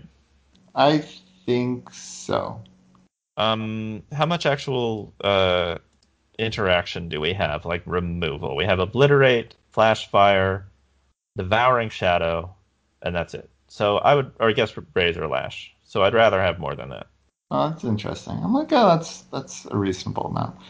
But uh, I think it's also because our unit like it's going to be hard for us to get a lot of units out and then play it armed and dangerous on them. Like if our curve were stronger then i would be more excited about armed and dangerous. Yeah no i i agree. I like dark fire is good. All right. Um, and then in this pack, we have a hired gun, which is a 2 4 for 3 Shadow Shadow. Gets double damage if you have 2 fire, so that's good. Um, there's a Siphoner Paladin in Justice, and uh, I don't think that that's a good reason to go into Justice. No, especially Justice with here. hired gun. Yeah, Hired Gun is its pretty sweet card to add to our pile here, I think. Like, we've got a lot of three drops, but it could even replace a Tumblebang or something. Um, there's also a Grizzly Contest and an Overheating Minibot. I don't think we can possibly take Overheating Minibot over Hired Gun, even though we need two drops. Yeah. Although, part of me wants to, but Hired Gun is, is, is pretty good in Stonescar. Saitar was talking about about this today in Discord about how to them it felt like two drops were becoming less and less relevant because this format's kind of slow and grindy besides for the aggro decks. Right. And I feel like these five attack matter decks can kind of get away with that a little bit too because like I don't know, if you have enough dark fires or whatever in your deck, you don't Right. actually need to be attacking with your two drops per se. Yeah. Yeah, that's true. Um so, Okay, let's take a Hired Gun here. Yeah. Uh, next pack has um, let's see. Uh, I don't think we're taking a Blade of the Worthy, even though it's in our colors. Um, there's another Armed and Dangerous, another Dark Fire, and a False Demise. So I'm a little worried about our ability to cast Armed and Dangerous because we're going to be kind of split down the middle on influence. Otherwise, I'd be more enthusiastic about it. Yeah, no, I I don't mind dark fires. Yeah, I- yeah. Like any number of Dark Fires is good, right? Yeah, no, I've I've played three in a deck. So, There we go. and Let's we, pick up another Dark yet. Darkfire. That's our second Darkfire. Awesome. Um, here we have uh, this next pack has a Steam Rider, which is a 3 3 for 3 Fire Fire. Uh, we are not going to be able to give it Deadly or Flying by generating the appropriate influence, so I think we can overlook that because the next card is Prism Golem, which is a 7 7 for 3, minus 2, minus 2 for each type of influence you have, and we would. It would be a solid 3 3 in our deck. We have a lot of threes, though, so I think I'm more likely to take this next card, Eager Deputy, a 0 1 for 1 with Plunder, and gains strength every time you play a unit with more strength than the Eager Deputy. Mm-hmm. And this is what I was trying to say earlier. This is There a you go. time where I'm happy to pick up an eager deputy. Yeah, yeah, because we're gonna we we already know what deck it's going into. All right, great. Uh, next pack, Silent Hysteria is the uncommon that's left. There's a Towering Arachnid, which is the five-two that uh, you have to kill a unit when it comes into play, but it plunders. then there's a Mandrake Shambler, which is a four-one with Imbue, and it can't block. Uh, we have a lot of four-drop. Well, but you have we have some four-drops. We have Black Back Alley Bouncer, Centaur Outrider, Momentum Builder, and Recalculator. Is there any reason to pick up a Shambler here? Uh, the only Shambler, I would pick up the Shambler. I don't know if we're playing it. Um, I would rather play it over the Arachnid. Yeah, yeah, we don't have anything. to Shambler goes great with Dark Fires. It does. Yes, that's true. It really does. Um, I might make like we might be able to play it over Recalculator or something like that. It's uh, definitely the card that we're picking up in this pack because there's nothing else here in our Yeah. in our factions. Uh, this next pack has uh, False Demise and an Armed and Dangerous. So there's the choice, right? False Demise is okay, but it's a very slow way to get things back from your void. Yeah, I I just take. I don't think either are making our deck. No, we'll- take the armed and dangerous, but we're probably not going to play either one. Here in this uh, next pack, there's four cards left, and the only one in Stonescar is Relentless Pursuit. Might as well pick it up. not sure. It might be better than Rally. I don't know. Uh, it gives one of your units plus three strength, and your other units plus one strength. It's a fast spell that costs And it's two. one cheaper. It might It be is one cheaper. Rally. I think it might be for that reason. We'll pick up this Blade of the Worthy from this pack. We're not doing anything else. There's a another Silent Hysteria, second from the last uh, pick, but there's also a Torrent of Filth. We're not going to play it, but I'll pick it up. And then this last pick is a Combrei Vow. So our deck is definitely a little light on two drops. We have only three of them. Um, and then we have a one drop in Eager Deputy. It- this looks like does this look like an 18 power deck? I don't think we're playing Blade of the Worthy. I don't think we need to with all these dark fires. Yeah, I um, think so. I don't think we're playing Succumb because it's a fairly weak uh, um, uh, removal spell. When so we, we have four cuts, we made four cuts because you take the Combrei Vow out. Yeah, we're taking the Combrei Vow out. Um, all right. So, can we play this armed and dangerous? Like, we don't need it for the curve. We've got enough powerful cards. We've got two six drops and a seven drop, and a mm-hmm. ton of a ton of five cost spells. We are going to take out this in Roland's Enforcer because there's basically no way to activate it. Um, so we've got right now 18 units. That's Deputy, Ankle Cutter, Flameheart Patroller, Makar Evangel. We know we're playing those because those are our only two drops. In the three drops, we've got Blood Wolf, Hired Gun, two Red Mask Warriors, Ruin Crawler, Yeti, and Tumblebang. Um, four drops are our Back Alley Bouncer, Centaur Outrider, Mandrake Shambler, Momentum Builder, and Recalculator. And then we jump up to six with our Direwood Rampager, General Izalio, and the Unforgiven. And then our uh, weapons are Corrosive Dagger and a Razor Lash. Spells are Swear Vengeance, Relentless Pursuit, Devouring Shadow, Rally, Torrent of Filth, Dark Two Dark Fires, Flash Fire, Obliterate, and Armed and Dangerous. Uh, we need to get we need to make three cuts for sure here.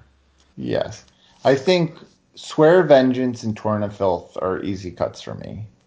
Yeah, Torrent of Filth isn't strong compared to other cards. I guess Swear Vengeance doesn't really do that much. I don't I don't like the rally because we don't have a lot of ways to actually take advantage of it. Yeah, I can see getting rid of rally. We've got a million three drops. Um, so that puts us at 27 cards. And is that the correct number? That's 18 power? That's 18 yeah. power. Yeah. I'm a little worried about our ability to cast Armed and Dangerous, but I think what's going to happen is that we'll be able to get often a red mask warrior out and then cast one of our five cost spells, and then we can play the armed and dangerous. But um, that's a sort of a convoluted way to cobble things together. I don't know. Yeah, I'm almost worried. Yeah, I feel like there's ob- the obvious tension of devouring shadow and armed and dangerous. Oh I yeah, think no, devouring shadow's them, yeah. not going to be good in this deck, but it's still interaction. So even if it's just kills a three drop, we're still trading even with power. That's true. Yeah, what I like about Devouring Shadow is it essentially deals decay damage, you know? Yes. So, yes, I, I don't know. I mean, we don't have much to put in here if we don't play. We don't have like a lot of. We don't have a lot in our um, in our sideboard here. Yeah.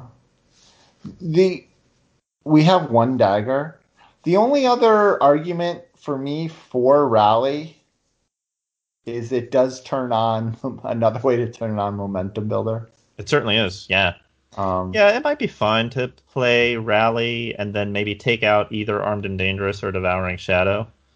Um, I, I don't necessarily like that either. I don't know. No. How many ways do we have of turning on Momentum Builder right now? We Relentless for Pursuit and Corrosive Dagger.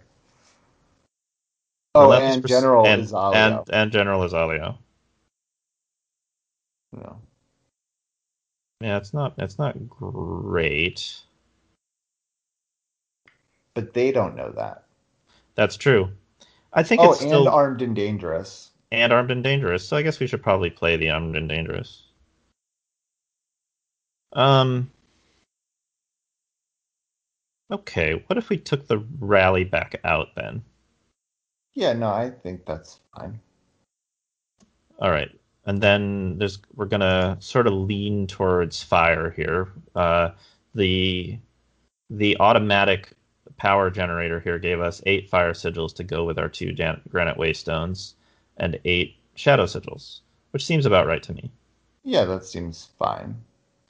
Okay, well, I guess this is our deck. Um, this is our deck now. Eager Deputy, Ankle Cutter, Flameheart Patroller, Makar Evangel, Blood Wolf, Hired Gun, Red Mask Warrior times two, Ruin Crawler Yeti, Tumble Bang, Back Alley Bouncer, Centaur Outrider, Mandrake Shambler, Momentum Builder, Recogulator, Direwood Rampager, General Izalio, The Unforgiven, Corrosive Dagger, Razor Lash, Relentless Pursuit, Devouring Shadow, Dark Fire times two, Flash Fire, Obliterate, and Armed and Dangerous. This is I don't know how well this is going to do. We've got a bunch of rares that are you know pretty decent cards. Um, we've got four rares in this deck, but also a lot of filler and a kind of a weak curve. So who knows? Um, so I guess we should play a we should play a game. All right, Um, but yeah. Give me but give me one moment before we do that. I'll be right too. back. Ready? Yeah, I'm ready. Let's go. Let's play a game of draft.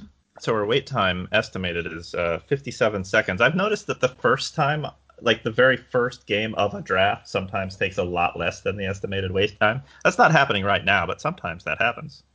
Presumably, my rank is still pretty good here, so we're gonna have to play against like just a murderer's row of opponents. Because I was doing well when I stopped playing Eternal.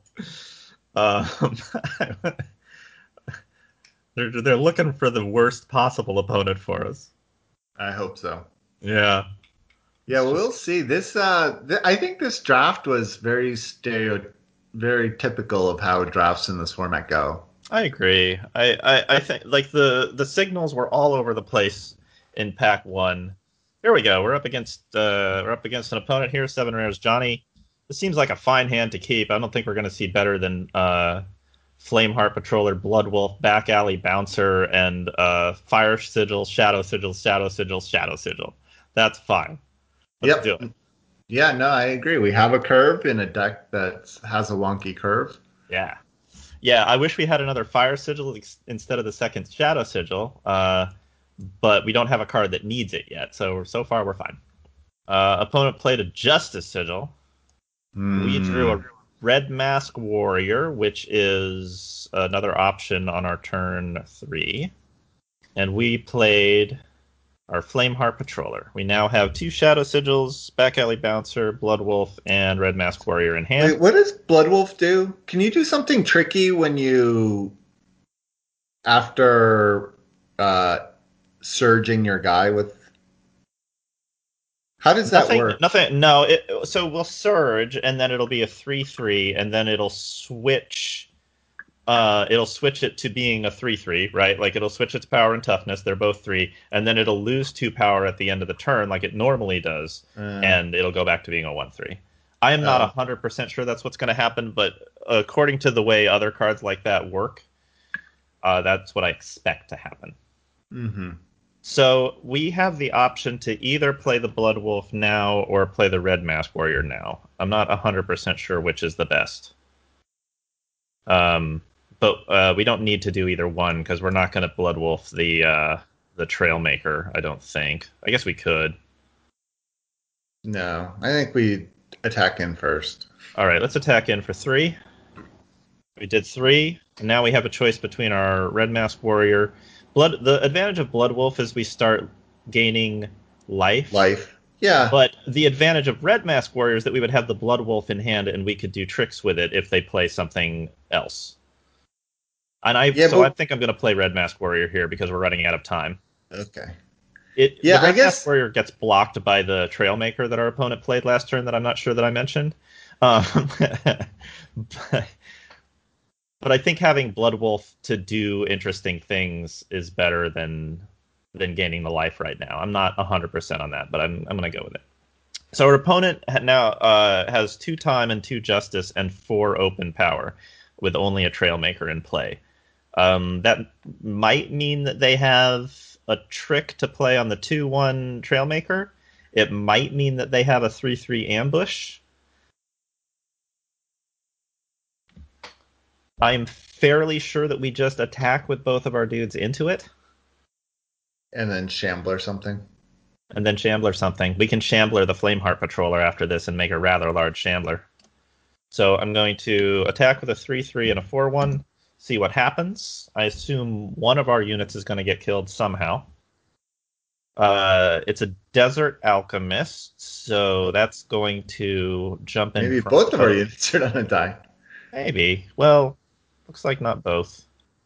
Oh yeah, both of. Oh, it's blocking with both. Okay. Well, they did that with a great deal of confidence. Um. Uh. So ne- then we play the back alley bouncer. I agree. Uh, seven rares, Johnny. Our opponent is now playing an ancient machinist and a greenstone officer imbuing on the ancient machinist. Interesting. Well, that probably means they don't have a spell in hand to uh, activate the machinist with.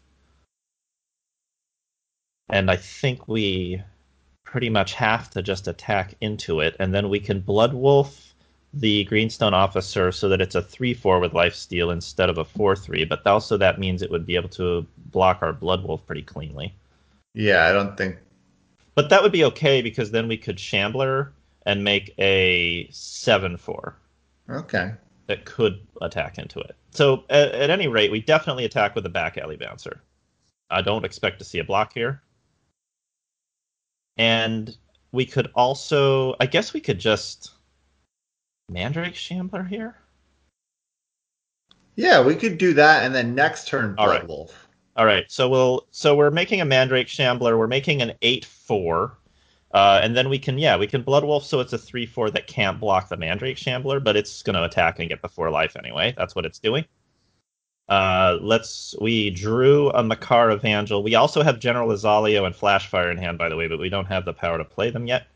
Let's go ahead and just attack with the Shambler, see what they've got for us. We we did eight damage. I think it's probably I don't know.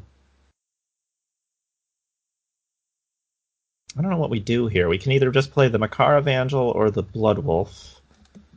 Uh, if we Blood Wolf the the the Greenstone officer, then it still blocks the Blood Wolf pretty cleanly. But then, of course, it's not attacking if it's not uh, if it's staying back to block the Blood And Wolf, it's not blocking the Shambler. and it's not blocking the Shambler. So they might have to two for one themselves. What I'm going to do here is I'm going to play the Makar Evangel this turn, and then if they leave the officer back uh, to block, uh, we will will switch its power and toughness so that it can't block the Shambler cleanly like it was expecting to. But it's just going to attack and gain life anyway. So, also there's a fast spell now. Um, so I don't know what that means. But they Yeah. don't have any more power than they did last turn. No, they just have four. So they must have drawn something. If they have. I don't want to attack with the Makar Evangel here. Well. I mean, what may, may- what do they have? Wind Conjuring, maybe? Wind Conjuring could make the could could ready the Greenstone Officer and block, but it still wouldn't be able to kill the Mandrake Shambler without it would trade. I mean, it would kill the Mandrake Shambler, but it would trade. Yeah. I think But we you just don't really attack with want them to Shambler. do that on the Makar. No, we don't. We want to we want to force them to do it to the to the Mandrake Shambler. So I'm just attacking with the Mandrake Shambler, and then I haven't decided yet if I want to uh, to Blood Wolf, but I probably will if they don't do anything. So it, at least they'll be gaining less life. So I'm going to Blood Wolf the Greenstone Officer. Now it's a three four with life steal. Our flash fire is looking pretty weak. It can only do one damage right now because we only have one fire influence. And they're playing an Auric Record Keeper. That's the 4 4 that gives plus one plus one to things. We drew a fire sigil, so now our flash fire can do two whole damage. We can kill something We can can we? We can kill we can kill the after uh, we something. we can also Ooh. kill the ancient machinist, which would make the greenstone officer a one two. That's not bad. Yeah. And then it becomes a two, but then it becomes a two three. becomes a 2-3 when the record keeper blocks and trades, but that's still not go- as good as our 4-3. So I'm inclined to actually do that. Plus, it keeps the machinist from ever growing. Let's get let's get that value. I'm going to do two damage to this ancient machinist. There's a fast spell, not something that they wanted to actually do. turns out that the Greenstone officer is a one three for some reason. Let's attack with a Mandrake Shambler. Not really sure how the math worked out on that, but that's what's happening. It's a one three. Oh man, another power would be great since we still be. have General Izalio and now A the Rampage. Rampager in hand. Yeah, if we get another sigil, then we can attack with the Blood Wolf into basically anything. It makes the Makar Evangel very good. So they did trade with Auric Record Keeper, and so now we have a back alley bouncer, a Makar Evangel, and a Blood Wolf in play. They have a 2 4 Greenstone Officer. Uh, they have another Auric Record Keeper. Good, pretty good card. And I don't think we want to attack into this because if the the 4 3 trades with a 4 4, then we have a 3 5 life steal to deal with. Uh, I would rather. I think. I think we have to Yeah, wait. but now they could they could just exhaust it. yeah, then they can make it a six. They can't really do that though because we can attack in. Um. Oh right. Yeah, though we don't. Yeah, I guess that would be very dangerous. It would be bad for them. Boy, it would have been nice to draw a sigil instead of an armed and dangerous that turn, but uh, that's not what happened. I sort of. I'm almost wondering if we should be playing 19 power in this deck. Hmm. Okay, I don't think I want to attack here. I'm gonna have to end the turn. It's not. It doesn't feel good because it feels like they can turn this around. They have five cards in hand and five power, and higher quality cards than us. They No, played we- another we got some good cards in hand. We just need one more Yeah. power. Just one more power. Two Or- fire sigils in a row would be great. There's our first fire sigil. So, start. so do we play General Izalio and attack with everyone? Why not? think I mean, they right. do have a trick. Yeah, they have a trick, but they haven't played it on the last few turns, so let's see what it is.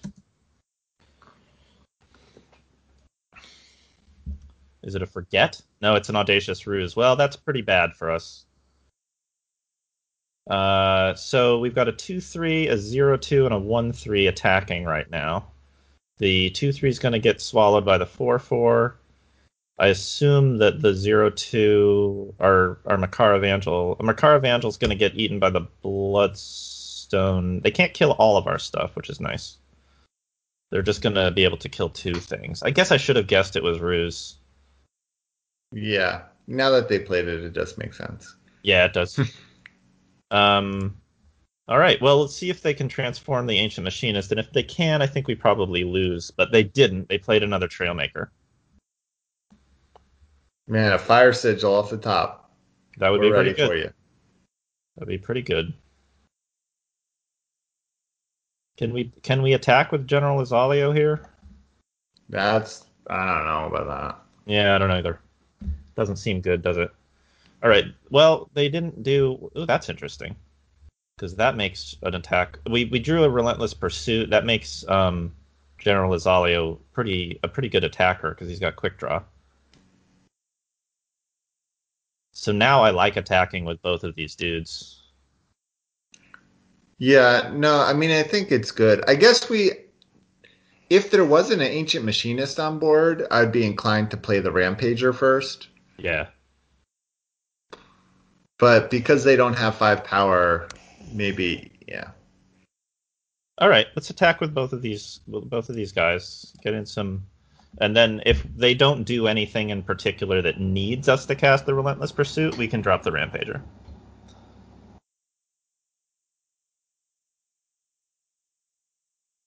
Hmm.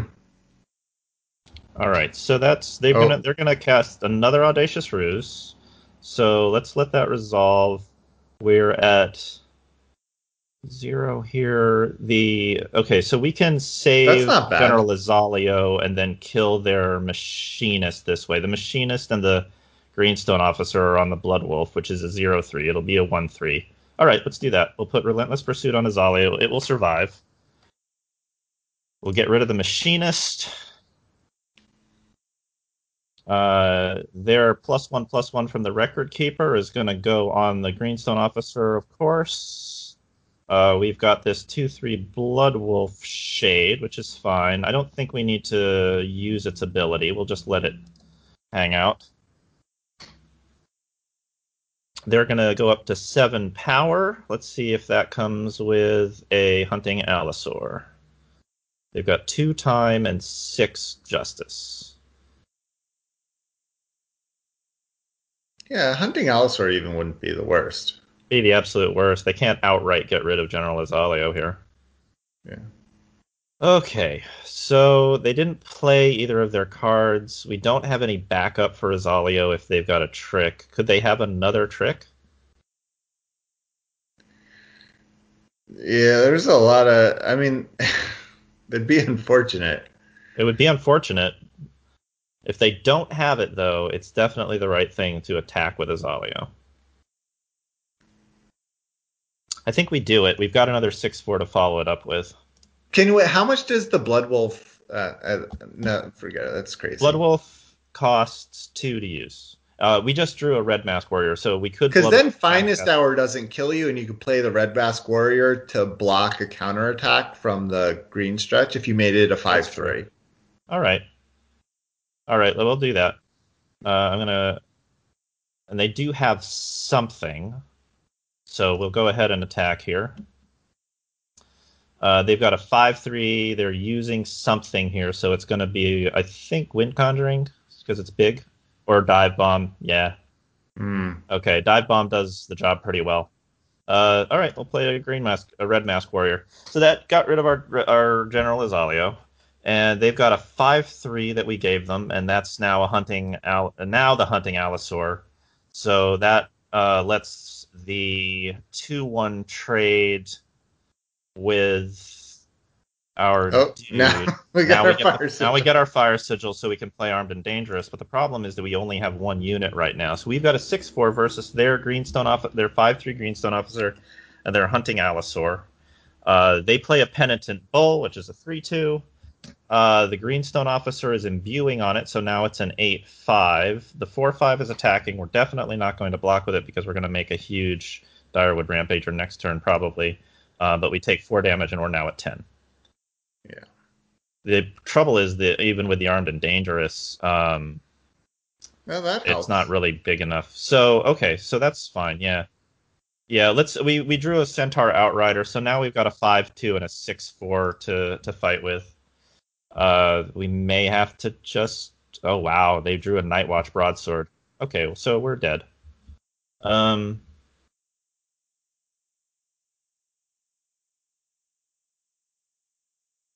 Huh. Well, what is our best chance here? Block the 8 5 with the 5 2. And then. I mean, the 6 4 is going to get killed. Would we rather that they have a 4 3 relic weapon and a 3 2? I think that's our best shot. Both of our units have to die this turn, no matter what. So I'd rather that they have the relic weapon and a 3 2 Yeah. than more units.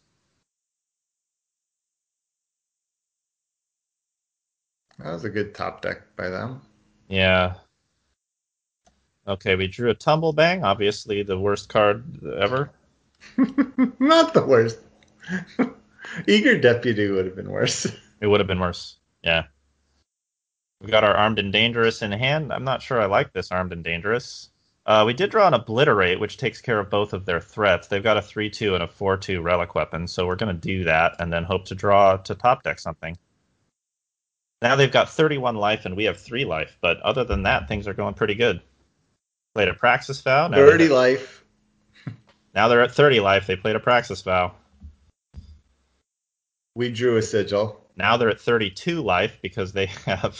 So we drew a Granite Wasteland, which gives us a 1 1, and we can make that a 4 4, but let's let's wait until we have two units.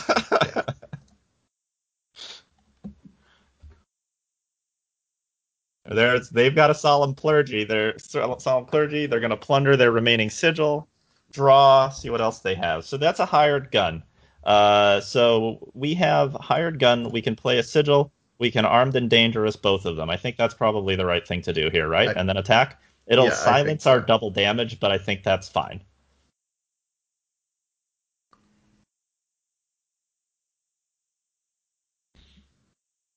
Hmm. All right, they let it through, so who knows what they've got. Uh, can we afford to attack with both of these units? Would they be able to just do, do, use another trick and kill us? What kind of tricks have they already played? How likely is it that they have not only two audacious ruses and a dive bomb, but something else? I mean, finest hour kill. Finest hour is the trick we're worried about, right? Or finest Yeah. hour wind conjuring. Right, sure. Well, if they don't block twice, we kill them. So let's just put the pressure on them, I think. Okay. Oh, So they played a disappear on our 5 7, which means we're going to be losing this race if not if we haven't just lost already. And we won't be able to afford to attack again with our 4 4. They didn't kill us, they attacked us and brought us down to 2, and then they played a 6 6 that gained them more life back. So I think that's going to do it. Uh, we drew we have two sigils in hand, and we can't really do much about that belching be- behemoth. We have to block it. They're playing Beseech. Uh, it would have been nice to draw the Unforgiven at any point here, or you know some of the other Yeah. cards, but we didn't do that. well, we can Um, still draw it. We can still draw it. I think we They lose. have a yeah. They Oh, they, they also drew into another disappear. They have a lot of interaction. Uh, so that's what a Combrei deck looks like. You know when it's good. The all of those Auric record keepers are a lot of stats for for efficient for not much uh, cost. I don't know how I feel about the armed and dangerous still. It was really hard to actually use it on anything that game. Yeah. Though I don't know. I mean, it if they hadn't drawn the disappear there, I mean, it would have. I mean, it was good. It was fine. Yeah, it just uh, okay. Well, let's not make any changes to it. Let's go into another game. Run it back, as they say. Oh, okay.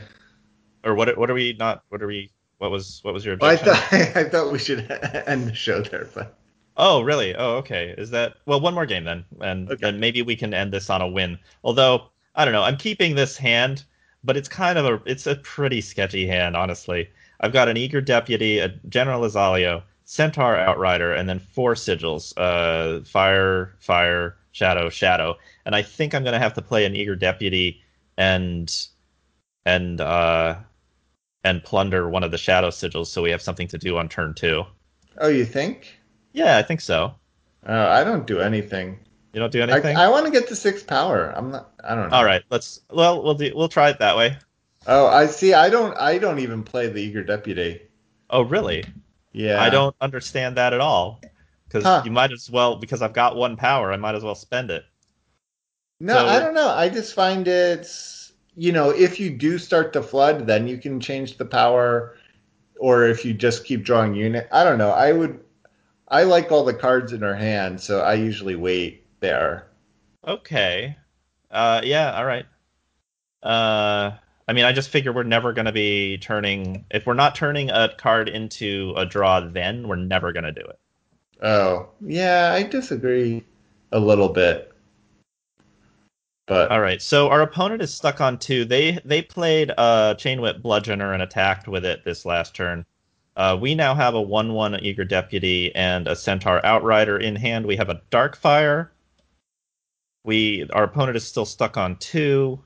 Uh, they're they're hanging back with their chain whip bludgeoner. So I don't know what we do about that exactly, other than just attack the centaur outrider into it because it's going to be able to block it anyway. yeah, So let's just do that, and then next turn we'll make a General, General Izalio. Uh, and that'll turn our Eager Deputy into, I think, a 4 1, which is pretty decent. Um, so we've got General Izalio, Darkfire, Granite Waystone, and Shadow Sigil in play. Our See, opponent like- has found their third thing.